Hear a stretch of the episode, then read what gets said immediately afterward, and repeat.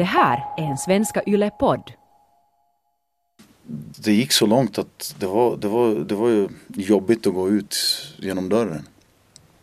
Tills, tills en kompis sa till mig när jag frågade honom en gång att Vad tänkte du på när du fick veta att jag är rom? Och då sa han att Dimitri, jag blev inte din kompis för att du är rom. Jag, jag är din kompis för att du är Dimitri. Och, och efter det så blev mitt liv mycket, mycket lättare att leva.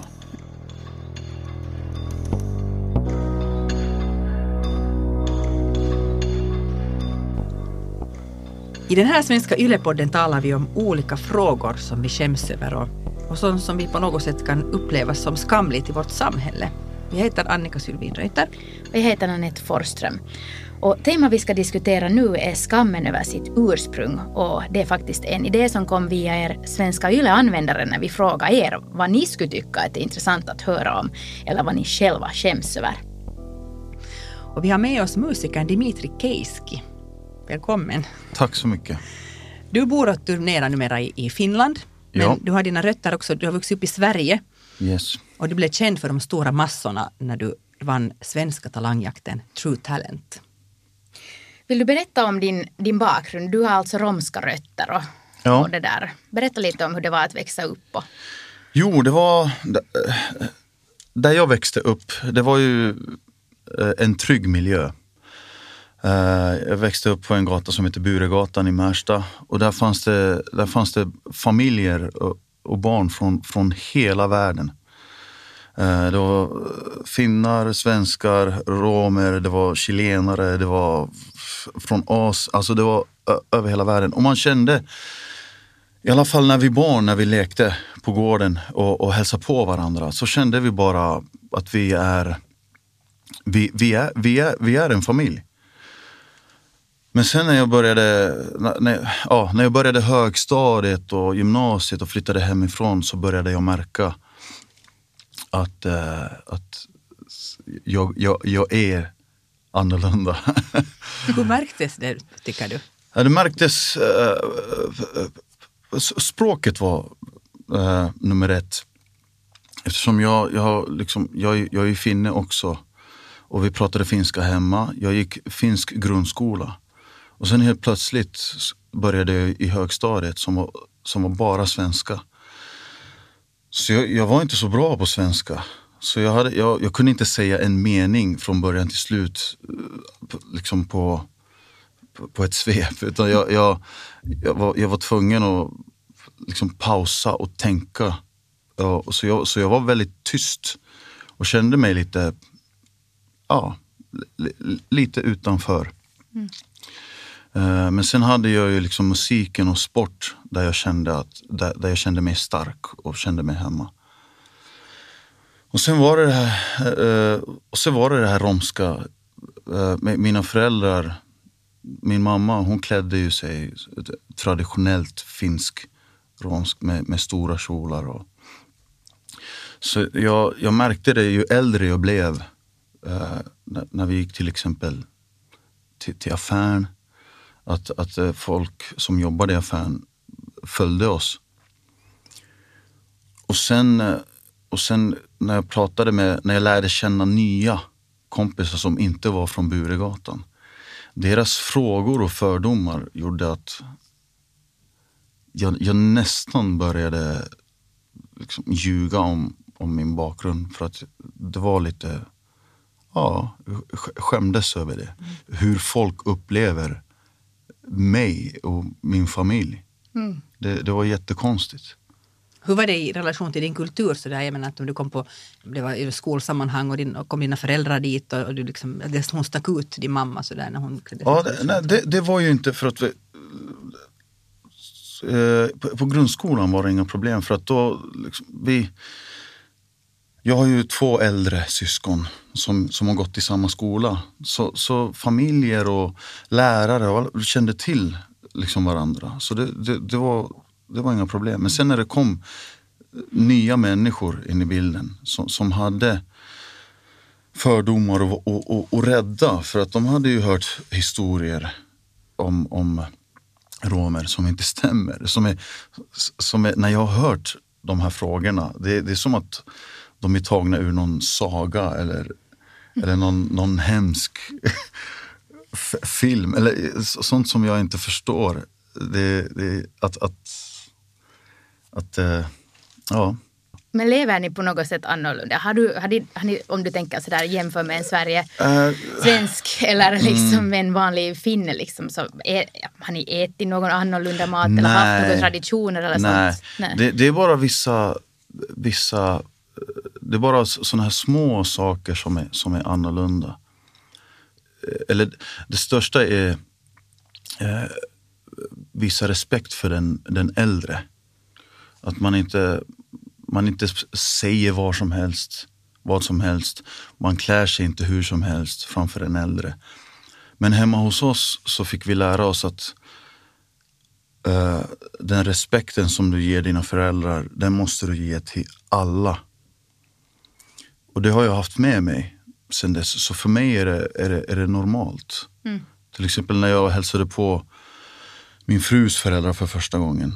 Så, så jag gick dit som jag skulle gå hem till mina föräldrar. Jag, jag tog inte för givet att jag kan gå med bara shorts framför dem.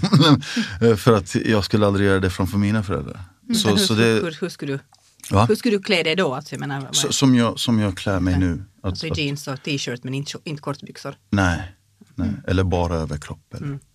Mm. Jag tänkte nu kolla med det här, just med det här temat skammen. Mm. Så hur känn, hur, på vilket sätt när du sa att du sen kom till högstadiet så hur kom du i kontakt med den där? Vad var det som fick dig att skämmas? Det var, det var de här fördomarna. Det var, de, var de här historierna så, som jag inte kunde förstå. Var, var har de fått dem ifrån?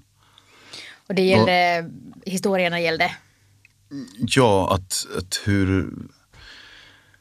Eh, att en kompis berättade att en romsk familj hade gjort det här och det här och det där. Och, mm. och liksom brott och sånt? Ja, ja. Och, och, eh, och, och, och, tro att det är en tradition. Att, att så är det hos oss också. Eh, det, det, det, var en sak. Eh, och när jag blev äldre, när jag, när jag flyttade hemifrån, så märkte jag också att,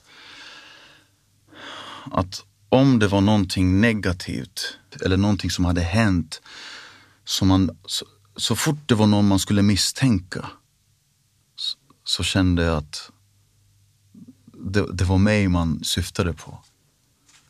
Och det, och det var jobbigt. Och, sen, och jag började leva efter det, de här fördomarna. Och det, det gjorde bara att jag förstärkte dem.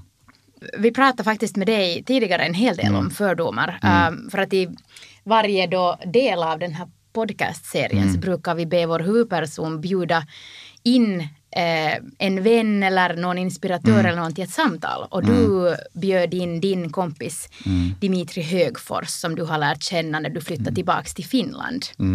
Och, och turnerar med. Han är också musiker och har romsk bakgrund. Så vi ska lyssna på ett utdrag ur det här samtalet. Ja, visst. Silloin kun mä sain työpaikan, niin mä ajattelin näin, että mun pitää tehdä varmaan kaksinkerroin töitä, että mut hyväksytään tähän. Se on muuten se, millä mulla oli joskus ollut semmoinen tunne, mm. että mun pitää tehdä kaksin verroin töitä, että mut hyväksytään tähän tiimiin. Mm.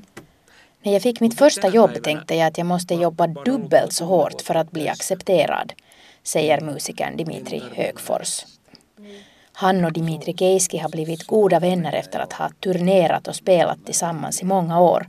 Och diskussionen om hur fördomarna och skammen kring deras romska rötter har påverkat dem tar snabbt fart. Och då sa jag till min lärare att var, varför, är, det är det att jag går på praktik för att jag, jag kommer ändå inte få jobb. och då sa min, eh, min lärare så att världen är orättvis. Att vissa, vissa har det lätt för sig och, och andra måste bara göra ett, ett hårdare jobb, liksom mm. dubbelt så mycket.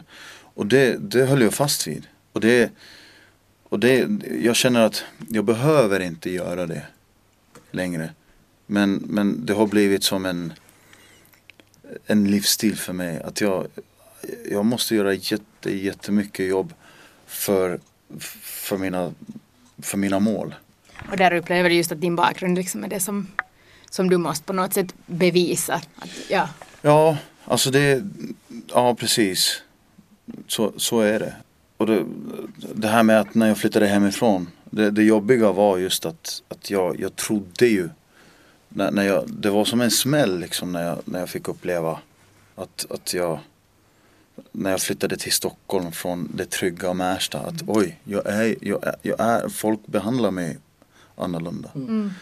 Och då, då kände jag liksom att, att allt, allt jag gör, allt som händer runt omkring mig är på grund av att jag är rom. Om jag kommer in i ett rum så, så är det liksom, jag måste vara jätte, jätte försiktig.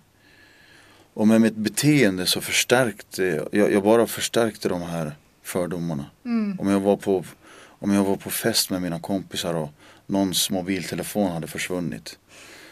Då vart jag, jag fick panik. Jag, jag började leta som en galning för att bevisa att det var inte jag som tog den. Fast, fast det, jag har ingen aning men det var nog inte någon som misstänkte att jag hade tagit den. Men jag ville bevisa för mina kompisar att det var inte jag som tog den. Nu måste vi hitta den. Mm. Och, det, och det var liksom det gick så långt att det var, det var, det var ju jobbigt att gå ut genom dörren. Tills, tills en kompis sa till mig när jag frågade honom en gång att Vad tänkte du på när du fick veta att jag är rom? Och då sa han att Dimitri jag blev inte din kompis för att du är rom. Jag, jag är din kompis för att du är Dimitri. Mm. Och det var det liksom det, det öppnade allt, allt för mig. Att jag, jag förstod att om det är någonting som händer och jag vet att jag inte har gjort det. va- Varför ska jag vara orolig? Mm. Och, och efter det så blev mitt liv mycket, mycket lättare att leva. Fascinerande. Ymmärsit sä mitä Dimitri No kyllä mä, mä, mä tiedän ehkä tuon, kun sä, sä oot kertonut tuon mulle. Mä jotenkin muistan, se on just noin. Ja tota, oot sä Tiimi koskaan ajatellut, oot- onko sulla tuota musiikissa ollut tämä sama tunne joskus? Just så där är det, nickar Dimitri Högfors.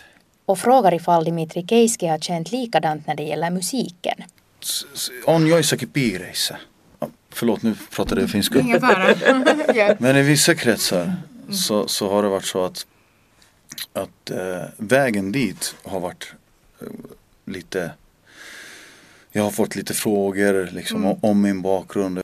Men, men så fort musicerandet har börjat så har allting ändrats. Det är ju jättefint att musiken kan liksom Ja men, ja, fungera på men, det så, ja, men så är det. Niin. Niin, onko sä kokenut?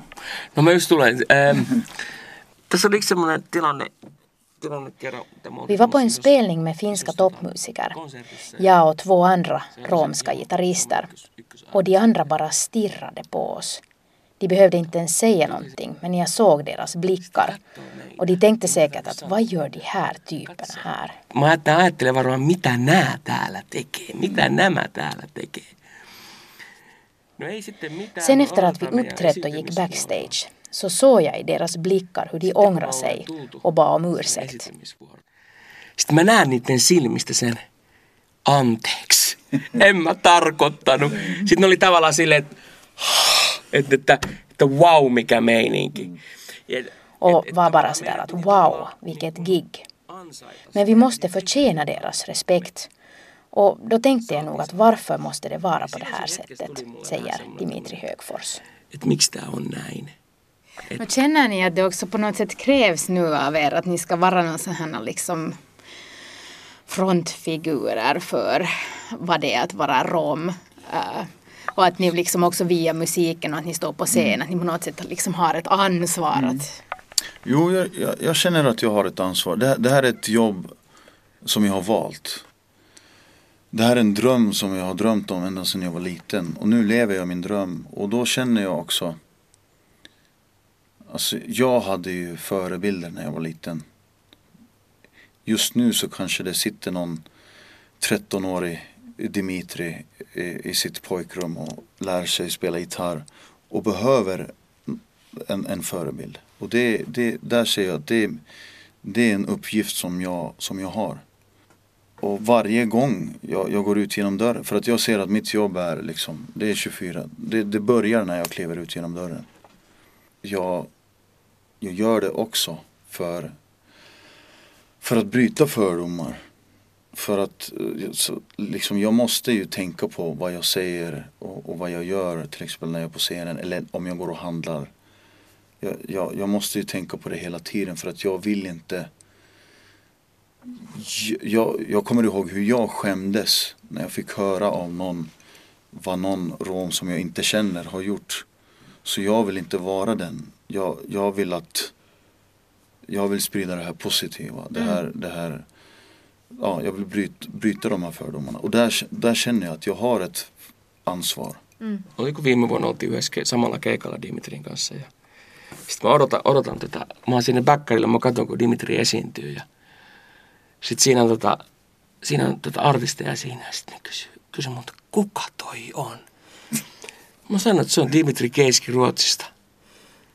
Onko, sekin, se, että onko se niinku romani? Mä että oh uskomaton laulaja sanoo, mä niin, tällaisia me ollaan. Mä sanoin siihen, mä annan sen pienen näpäytyksen siihen, että tällaisia me ollaan. Että ne niinku huomasivat, että et, ah, et, et, et, et, et, et, et, et, et, niinku romanitkin pystyy tällaista musiikkia vetämään. Mm. Ja sitten tulee niinku tommonen rokkari, ketä vetää niinku täysillä tuolta noin, niin, niin kyllä se tota... Ja, vi hörde Dimitri Högfors här på slutet sa att uh, det är så här när vi är vid romer, att vi kan också rocka loss. Och vi sitter här med Dimitri Keiski som, som är huvudperson i dagens avsnitt om, när vi talar om skammen i ens ursprung.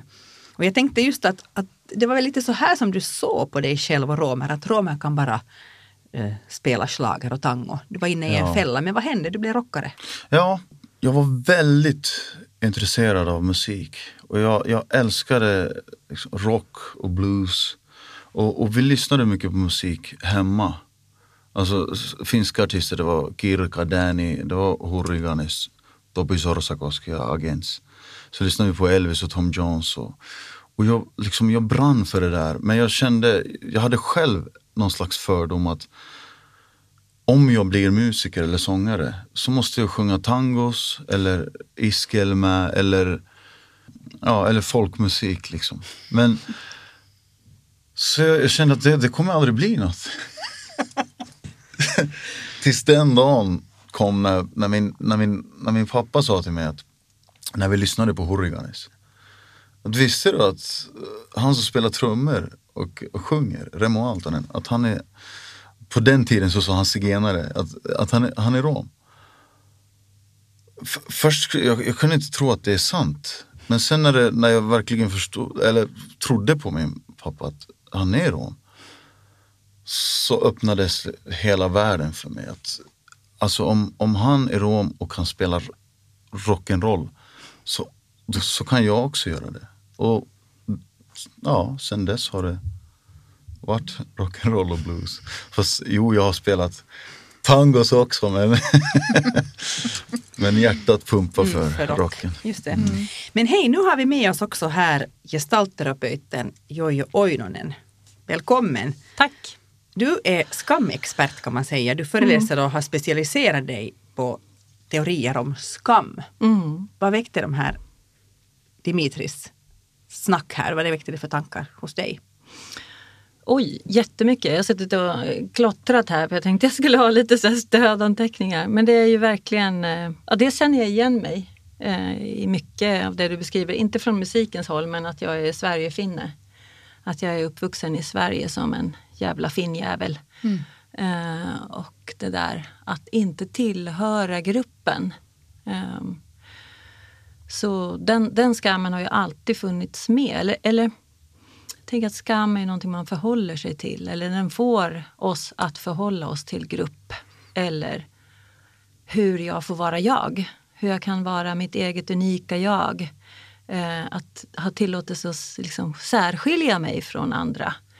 Så, men den, är, den reglerar oss liksom hela tiden där. Mm. Eh, och det har jag gjort hela livet, även om inte jag var skamexpert då, rent teoretiskt. Liksom. Men jag tänker också att det är därför som du blev skamexpert, alltså du har känt den här skammen så starkt hos ja. dig själv. Ja, Alltså precis och andra anledningar. Jag har också trauma från barndomen som annan trauma som, som jag ju förstås har gjort upp med jättemycket i terapi och så. så att, men det blev liksom som ett uppvaknande för mig att det handlade om skam.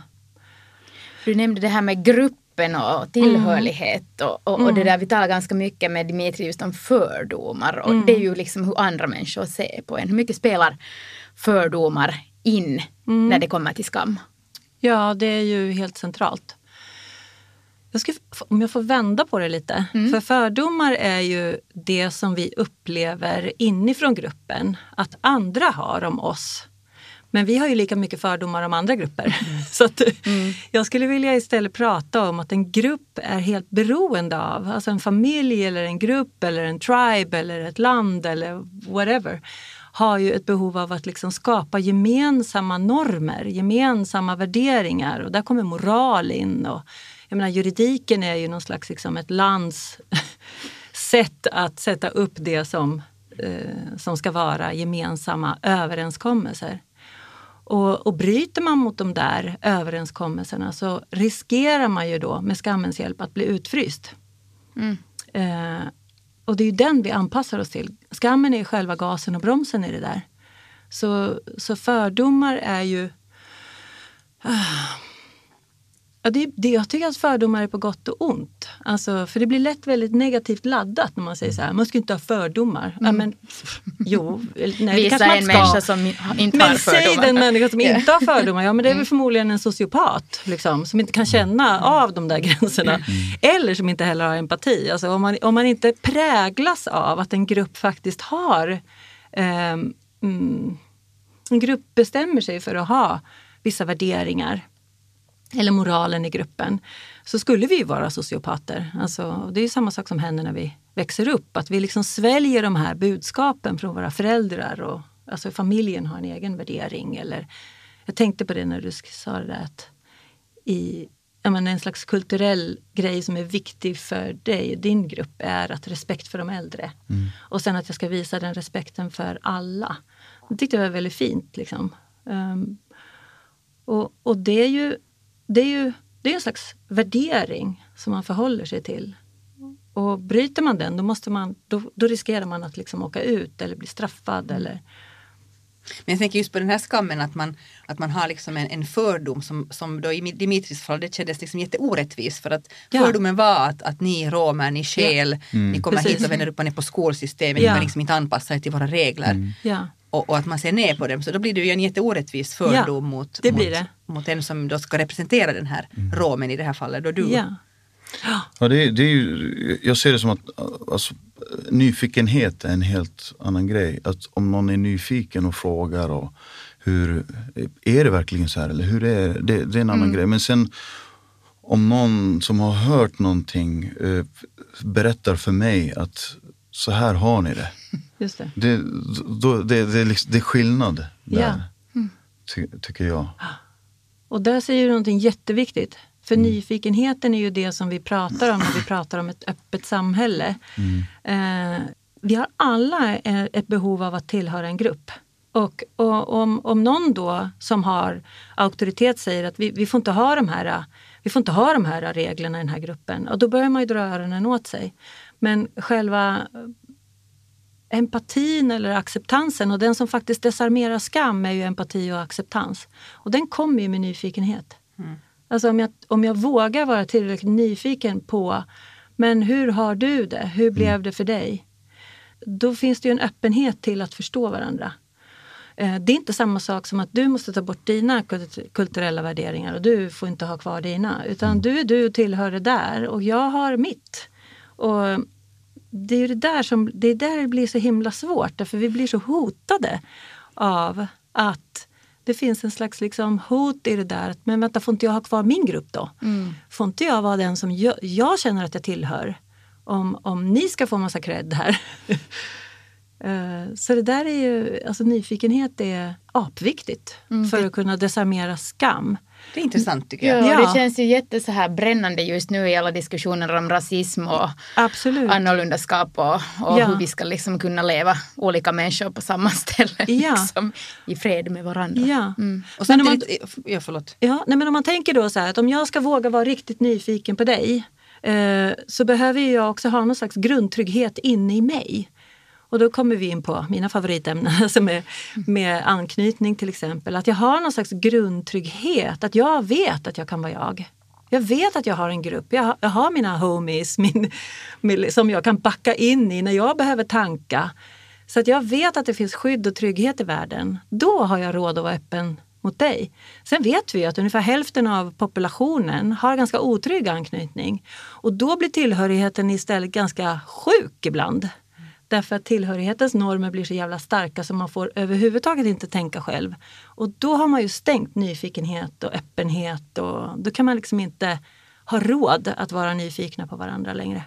Men är det det då som jag tänker så många som i hela den här serien som vi har haft nu om olika erfarenheter av skam så handlar det ju om en inre resa, det är att du på Mm. riktigt har skämmat till att du vågar komma ut och okej, stå för det där. Att jag Ja. är, och det handlar ju om att göra upp, jag är rom och sen blir du stolt av att vara rom. Eller att jag är Sverigefinne men jag Ja. tänker ändå vara stolt att vara Sverigefinne. Ja. Eller vad som helst, muslim, fet, du kan För vara vad som helst, för smal. För lång, för alla tank, ja. tank, tänkbara skamämnen Ja. så har det ju, handlar det ju om att göra upp med sig själv. På något Ja. vis. Hur, hur, vad är det för en process? Eh, Jag brukar utgå ifrån två väldigt centrala, djupa mänskliga behov som alla vi har. Och det ena är autonomin, alltså att jag får vara jag. Jag är självständig. Och den kopplar just till min nyfikenhet och min kreativitet och min värdighet, känsla av värdighet som du pratar om nu. Att jag är okej som den jag är. Och sen den här andra är tillhörighet. Och det finns en viss spänning mellan de här två. Jag menar ute på steppen var det ju en dödsdom att bli utesluten för gruppen liksom, känslomässigt fungerar vi på samma sätt. Men vi behöver liksom vi behöver både få lämna gruppen och vara oss själva. Eh, och, och, men vi behöver också gruppens bekräftelse. Och ofta är det ju, när vi är små så är det mamma, pappas eller en lärare. Eller, vi behöver någon som vi också litar på som säger, vet du vad, du är okej. Och sen behöver man också liksom en slags mod eller en kraft att våga gå ut i sin självständighet och våga bidra. Så vi klarar inte att vara självständiga utan tillhörighet. Det, är liksom, det är själva grunden om man säger tillhörigheten. Dimitri Keiske, du pratade här tidigare om, om just hur du har svängt äh, din romska bakgrund och annars också äh, i musiken också så här till en styrka. Är det här, känner du igen den här resan? Jag menar, du har ju till och med blivit vald till Årets rom och varit ne- nominerad till Årets Sverigefinne. Liksom. Ja. Har, du, har du gjort den här resan till att bli en, en stolt rom Sverigefinne, Dimitri? Jo, jo absolut. Det, det är just att acceptera för mig själv att jag, jag är den jag är och jag kan inte vara någonting mer. Och, och jag kan, det jag är, det kan jag vara 100 procent. Och eh, det är nog att, att jag har mest accepterat det. Och att jag har accepterat det, att jag, jag är till exempel som ett språk. Jag tycker jag är dålig på svenska, jag är dålig på finska. När jag är i Sverige så är jag finne, när jag är i Finland så är jag svensk. Det är samma för mig. Ja, och så, och så, och så liksom, till och med mina vänner, när, när jag säger någonting grammatiskt fel i Sverige så skrattar de åt mig. Och samma sak i Finland då. Det jag tycker är fint i det där, det är ju, eller det jag hör om jag får spegla lite, det är ju att när jag, att jag kan acceptera vem jag är så blir det ju också en signal till andra. Att ja, men du får också vara bristfällig, inte klara språket riktigt bra och liksom så här, att det blir på ett sätt ett slags eh, riktlinje i en, i en grupp. Jag blev väldigt berörd över när jag hörde när ni pratade om den där att det kanske sitter någon 13-årig kille i något rum, känner sig väldigt utanför och håller på att lära sig spela gitarr. Liksom att, att kunna inspirera andra. Och då tänkte jag just på den där jag blev berörd över det. Att jag tänker att liksom, ni pratar om er egen känsla av utanförskap. Om jag kan inspirera någon annan som sitter i samma. Så, så har man ju redan där börjat bygga en liten tillhörighet. Du är inte ensam. Du, jag har också känt mig utanför. Jag har också misslyckats med grejer och du kan klara det. Så även om det inte finns i den här 13-åriga killens hem kanske, eller i skolan, så finns det någon annan där ute som kan bli en annan tillhörighet som ger stöd. Liksom. Men jag tänker mycket på att den sunda skammen är ju det här att rätten att få vara mänsklig, att vi gör fel. Det är liksom det som jag tycker är det vackraste med skam egentligen. Att när vi kan hantera den någorlunda så är det faktiskt det den försöker säga oss. Att eh, vi är bristfälliga. Eh, vi, vi fixar inte allt, vi klarar inte allt. Vi orkar inte alltid. Ehm, vi har beteenden som inte alltid är så hejsan. Liksom. Inte som en ursäkt, utan om man är villig att äga det så blir det på något sätt en, ett budskap om, om mänsklighet. Att, eh, för perfektion till exempel är bara ett skamsymptom. Det är liksom symptom på, på ganska grav fråga, skam. hur, hur, hur förhåller vi oss till det där när en människa vågar visa den här sidan? Sin in, imperfekta sida. Alltså väldigt många människor, jag menar, det är ju också ett fenomen på sociala medier. Alltså, det kan också bli ett bakslag. Alltså, det finns ju en känslomässig risk att visa sin sårbarhet. Man kan ju faktiskt bli attackerad i den och då blir det ännu värre. Och det är ju just det vi försöker skydda. Som skammen är med som en slags gas och broms. Hur mycket kan jag visa av mig själv? Och det beror ju på kontexten, alltid. Eh, jag menar, du beskriver här, komma in på ICA och personalen börjar förfölja en. Då är det svårt att vara sårbar. liksom, liksom, det har ju med kontexten att göra. Eller du går i, på arbetet och du har en chef som är ganska narcissi- har narcissistiska drag och står och skriker på en medarbetare. Då är det jättesvårt att göra sig sårbar. Därför om chefen som har mandat beter sig på det sättet mot någon som står under, då blir det direkt den här indirekta skammen i hela gruppen. Att oh, här gäller det att passa sig. Liksom. Annars kan jag bli utsatt för det där. Eh, Så sårbarhet är ju tricky därför att det drar igång vårt hotsystem. Samtidigt så kan det vara precis det motsatta. Att i rätt ögonblick så kan det istället då på den här arbetsplatsen kan någon säga så här, hej, det här, det här känns inget bra. så sätter den förmodligen ord på allt som alla känner. Och då, det gör någonting med gruppen, det skapar någon slags mjukhet och, och det, det blir omedelbart en slags eh, rätt att vara sårbar även i gruppen. När man Så det låter liksom, liksom som att nyckeln är på något sätt den där sårbarheten. Ja, det är den som skammen skyddar. Och På den, som, och och den som vi måste våga visa upp då för att kunna komma till botten med skammen. Ja, kanske. Precis. Det är den vi gör upp med tror jag när vi är vuxna. Många bär ju på erfarenheter av att det är farligt att visa sig sårbar. Och, och då är det, det, är en ganska, det kan vara en ganska lång process att jobba sig igenom det.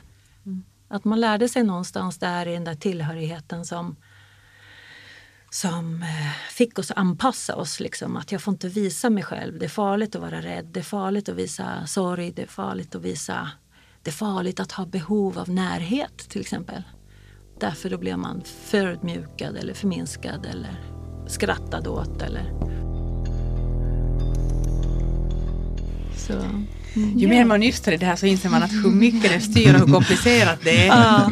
Helt otroligt. Man ska kunna göra hundra timmar program Ja. om det här. Ja. Men det där, vår tid börjar ta slut. Tack så jättemycket för att ni har varit med. Jojo Oinonen, Dimitri Keiski. Tack. Tack. Tack. Suveränt. Tack ska ni ha. Vi heter Nanette Forsström. och Annika Sylvin Reuter. Och det här är alltså en svenska Yle-podd. Hela serien finns att lyssna på på arenan.yle.fi.